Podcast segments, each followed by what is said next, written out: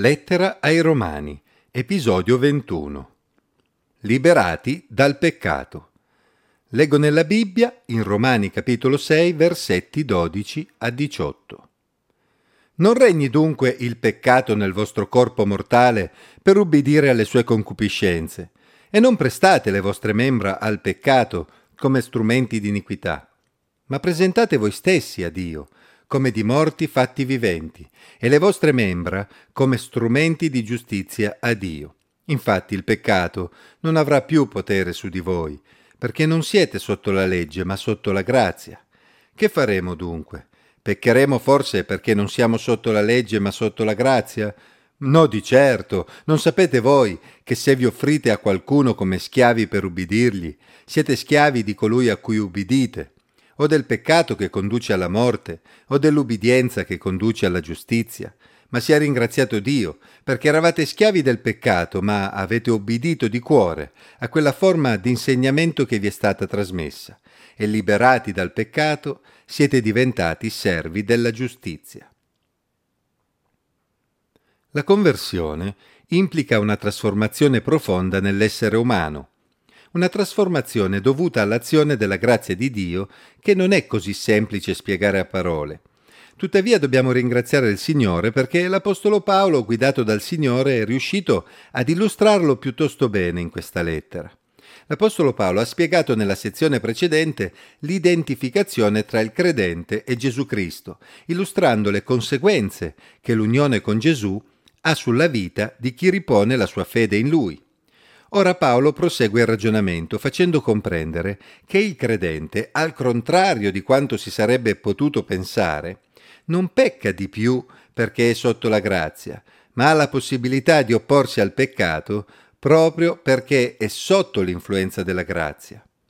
La grazia non agisce nel credente come una scusa per continuare a peccare, ma piuttosto come uno stimolo a non farlo. Infatti l'effetto della vita di Gesù Cristo attraverso lo Spirito Santo in noi, come vedremo, è quello di liberarci dal potere del peccato. In sostanza, mentre coloro che non hanno sperimentato l'unione con Gesù peccano, ovvero si comportano in modo contrario a quello che Dio ha stabilito, senza neanche rendersene conto e senza farsi alcun problema, il credente diventa più sensibile e attento in tal senso. Certamente cadrà ancora, ma almeno ha la possibilità di scegliere, possibilità che prima non aveva. E quando pecca, di norma, la sua coscienza non lo lascia tranquillo finché rimane in quella condizione. Per intenderci, il peccato non è più il suo padrone a cui è costretto ad ubbidire, ma piuttosto è simile ad un cattivo consigliere a cui può scegliere di dare retta oppure no. Il peccato manifesta i suoi effetti nella vita dell'uomo, generando frutti quali odio, violenza, egoismo, malvagità di ogni genere che accompagnano l'uomo fino alla sua destinazione finale, ovvero la morte. Ma la fede porta il credente ad ubbidire a Dio, manifestando dei frutti di giustizia, ovvero una vita che manifesta amore, misericordia, rispetto per il prossimo, portando in questo mondo un assaggio dei nuovi cieli e della nuova terra, della nuova creazione di Dio, in cui il peccato non ci sarà più e non rovinerà più le relazioni tra gli esseri umani e soprattutto la relazione dell'uomo con Dio. Il credente ha un'opzione che prima di convertirsi non aveva. Egli può infatti scegliere di non ubbidire al peccato e di servire Dio, diventando strumento di giustizia nelle sue mani, ovvero lasciandosi usare da Dio per praticare la giustizia, per praticare quelle opere che esprimono proprio l'effetto della grazia di Dio nella sua vita. In tal senso, il peccato non ha più potere su di lui, perché egli è sotto la grazia, ovvero ha una relazione con Dio che gli dà la possibilità di scegliere consapevolmente di fare la cosa giusta come espressione del suo amore per Dio. C'è un aspetto importante da rilevare a proposito della grazia in relazione alla legge. L'azione della grazia nella vita dell'uomo non è una novità, ma qualcosa che si percepisce molto bene già nell'Antico Testamento. Infatti la legge non è stata data agli uomini come un recinto che impedisce loro di godersi la vita, ma piuttosto come una barriera che doveva proteggerli dal peccato e dalle sue conseguenze. Coloro che percepivano la legge nel modo giusto comprendevano che essa stessa è un'espressione della grazia di Dio e si sottoponevano ad essa volentieri, comprendendo che i precetti di Dio sono per il bene dell'uomo.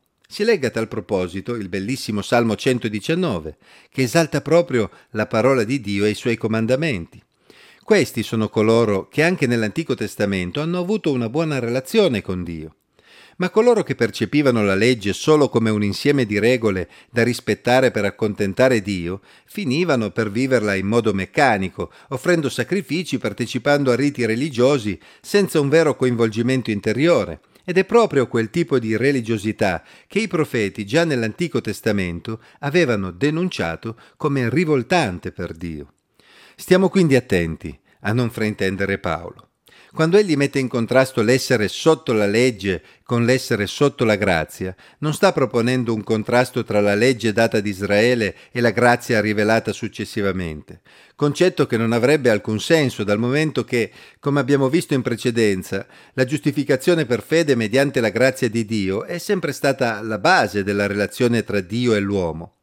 Paolo invece mette in contrasto chi cerca di ubbidire ad una legge in modo meccanico, legalistico appunto, senza cogliere lo spirito di ciò che fa, con colui che invece agisce sotto l'influsso della grazia, consapevole di ubbidire in risposta all'amore di Dio. Se ci pensiamo bene risulta piuttosto ovvio che il peccato abbia un potere decisamente maggiore su una persona che percepisce i comandamenti di Dio come una costrizione, piuttosto che su colui che percepisce i comandamenti di Dio come un dono della sua grazia, che lo spinge a cercare il bene.